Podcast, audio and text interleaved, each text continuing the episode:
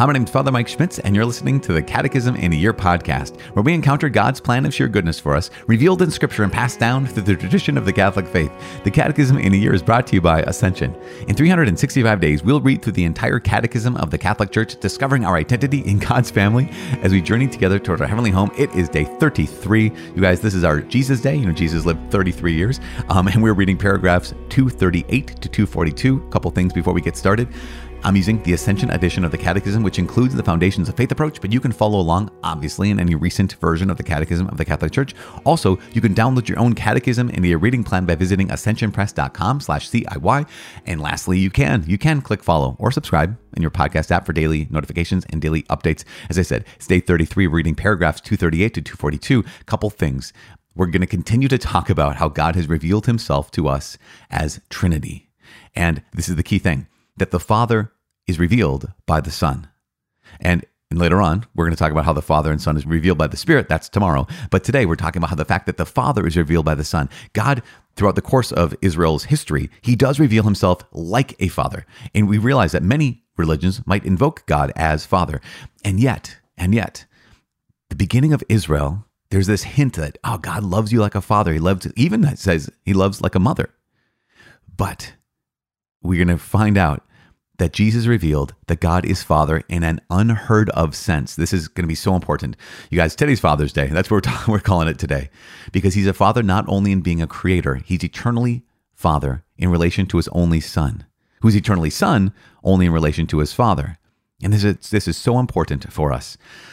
So we're going to talk about God not only analogously as Father, but realize this our fatherhood, all fatherhood, comes from God's fatherhood.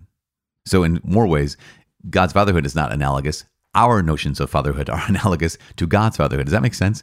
But it's just, it's remarkable. Again, as I said, Catechism 240 says Jesus revealed that God is Father in an unheard of sense. And that's what we want to focus on today. Jesus reveals that God is Father in an unheard of sense, that He's eternally Father. That's his deepest identity of the Father and of the Son is the Son, and the Holy Spirit is that love between the two of them. God's deepest identity is love. We're going to say that a bunch of times because it is so important. It is, it is no small thing to be able to assert this, to be able to profess this, and to be able to enter into relationship with this God. Oh man, so good. Let's right now in our common sonship, right? Because of what Jesus has done for us. Because we have the Holy Spirit within us, we share in the divine nature and we're able to call God our Father. So in this moment, let's pray. Father in heaven, you have revealed your deepest identity. You revealed yourself to us through your Son and your Holy Spirit. You've called us, you've made us into your adopted children, and you are our adoptive Father.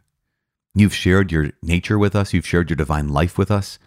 And so we just rejoice in you. We, we give you thanks. We praise you. May you be glorified. May you be loved, not just by others, not just by people throughout the world, but may you be glorified and may you be loved by us this day. We praise you, Father. We love you. In the name of the Father and of the Son and of the Holy Spirit. Amen. As I said, we're reading paragraphs 238 to 242. Here we go. The revelation of God as Trinity. The Father revealed by the Son. Many religions invoke God as Father. The deity is often considered the Father of gods and of men. In Israel, God is called Father inasmuch as he is creator of the world. Even more, God is Father because of the covenant and the gift of the law to Israel, his firstborn son. God is also called the Father of the King of Israel. Most especially, he is the Father of the poor, of the orphaned, and the widowed, who are under his loving protection. By calling God Father, the language of faith indicates two main things that God is the first origin of everything and transcendent authority, and that he is at the same time goodness and loving care for all his children. God's parental tenderness can also be expressed by the image of motherhood, which emphasizes God's immanence, the intimacy between creator and creature. The language of faith thus draws on the human experience of parents, who are in a way the first representatives of God for man. But this experience also tells us that human parents are fallible and can disfigure the face of fatherhood and motherhood. We ought therefore to recall that God transcends the human distinction between the sexes. He is neither man nor woman, He is God. He also transcends human fatherhood and motherhood, although he is their origin and standard. No one is father as God is father. Jesus revealed that God is Father in an unheard of sense. He is Father not only in being creator, he is eternally Father in relation to his only Son, who is eternally Son only in relation to his Father. As Jesus states in Matthew's Gospel, no one knows the Son except the Father, and no one knows the Father except the Son and anyone to whom the Son chooses to reveal him. For this reason, the apostles confessed Jesus to be the Word. In John's Gospel, it states, In the beginning was the Word, and the Word was with God, and the Word was God. As the image of the invisible God, as the radiance of the glory of God, and the very stamp of his nature. Following this apostolic tradition, the Church confessed at the First Ecumenical Council at Nicaea in the year 325 that the Son is consubstantial with the Father, that is, one only God with him. The Second Ecumenical Council, held at Constantinople in 381, kept this expression in its formulation of the Nicene Creed and confessed the only begotten Son of God, born of the Father before all ages, God from God, light from light True God from true God, begotten, not made, consubstantial with the Father. Okay, we are paragraphs 238 to 242. This is remarkable. Again, to begin at the beginning, which says that many religions would say that God is like a father. Yep, he's the father of gods, father of men, he's the father of everything, right? That that's kind of what others would say. And also in Israel, right? To the people of Israel, God's a father inasmuch he's creator of the world. And even more that Israel is his firstborn. So he reveals himself in fatherly terms, right? In parental terms. And even, you know, the Old Testament in 2 Samuel, God refers to himself, or he's referred to as the father of the poor, right? The father of the orphan, the widowed, who are under his loving protection. And this is really remarkable because, as paragraph 239 states, this language of faith, right? This fact that God has revealed himself as Father indicates two main things. And the first thing that spells out in 239 is that God is the first origin of everything and transcendent authority, right? That he is the beginning, that everything comes from him. That's one of the reasons why God is, in so many ways, we say more an image of the Father than of the Mother. That's one of the reasons why God has revealed himself. Why God has done this is mystery to me, right? I don't know why God has revealed himself more primarily as Father than as Mother, but one of the explanations that many have offered is that God as Father creates outside of himself. A mother creates inside of herself. And so here's God who creates ex nihilo, he creates out of nothing. And that the world itself, right, that didn't gestate inside of him and that now the world's a part of him. It was created outside of himself, kind of like how here's a male and female coming together. That would be that their roles, right? In this in this kind of way. That's one of the ways in which we can kind of sort to begin to understand. And as it says, Talking about God as Father indicates two main things God is the first origin of everything and transcendent authority. That, yes, he, he's the start of it all, and it's a transcendent authority. He's not part of it, he's over it. At the same time, he's immanent. And that's the next part is that at the same time, goodness and loving care for all of his children. And I love this that the Catechism highlights that God's parental tenderness can be also be expressed by the image of motherhood, which emphasizes his immanence, right? That closeness between creator and creature. And this is one of our problems, right? We live in this broken world, and so we can make a fight out of anything. That yes, God has revealed himself as Father. That's not a slight on motherhood at all. And yes, there are times when the Lord says, How long, like a mother hen, I wish to draw you to myself. That this doesn't have to be, again, we as human beings, we like to fight over things that are important. I'm not saying it's not important, but we could also just say, okay, God, how have you revealed yourself to us and why? For what purpose? And so, one of the purposes by which God has revealed himself as Father is because he creates us out of himself like a father, like a father would. At the same time, like a mother, it says, which emphasize God's immanence, the intimacy between creator and creature. And so we realize this. And even the Catechism in paragraph 239 continues to highlight this fact the, the limitations of analogy, right? The limitations of our language. It goes on to say the language of faith thus draws on the human experience of parents who are, in a way, the first representatives of God for man. Totally. Yeah, absolutely. Here's the limitation But this experience also tells us that human parents are fallible and can disfigure the face of fatherhood and motherhood. We ought, therefore, to recall that God transcends human distinctions between sexes. He is neither man nor woman, he is God. And that's just so important for us. The last note I want to just highlight before we move on to the last point here is that I've talked to people, so many people who have said things like, you know, I, I have a tough time relating to God as Father because of my broken relationship with my father or my father's, you know, the wounds that he inflicted on me or my, my mom or our family, that kind of situation.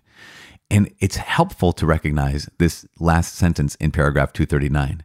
It says, God also transcends human fatherhood and motherhood. Although he is their origin and standard, no one is father as God is father. That reality, I remember someone saying, lean into this. If you have a good father in your life, lean into that and recognize that all those great qualities of your father, they are perfect in God the Father. And if you had a, a rough relationship with your father, if you had a rough dad, you know, someone who might have been not just distant, not just cruel, but maybe downright, you know, evil, you can see in that evil the flip side. You have to almost see it like a negative image. For all the evil that one's own father might have brought into the world and brought into your life, God the Father is opposite that. And I think it's, and it might not be easy, but I think it's really important, particularly when it comes to not only our personal healing, but to understand what is fatherhood supposed to be. Again, all of our notions of fatherhood come from God who truly is Father. They all fall short, but He's the standard. Again, no one is Father as God is Father. We talked about this before we read the whole section, but paragraph 240 says that Jesus revealed that God is Father in an unheard of sense. He is Father not only in being creator, he's eternally Father in relation to his only Son, who is eternally Son in relation to his Father. Again, the deepest identity of God is Trinity, what he is, who he is in his own being before what he does. And that's one of the keys. 241 says, For this reason, the apostles confessed Jesus to be the Word in the beginning was the Word, the Word was with God, and the Word was God. This is very clear expression the very beginning of John's Gospel that the early Christian faith professed that Jesus was and is, eternally is, right? Eternally is one with God. That the Word, second person of the Trinity, Jesus himself, was God in the beginning. And that's very, very important that he was with God and was God. Lastly, Lastly, we talked once more about the Niceno-Constantinopolitan Creed, which is, I think everyone should practice saying that at least twice a day.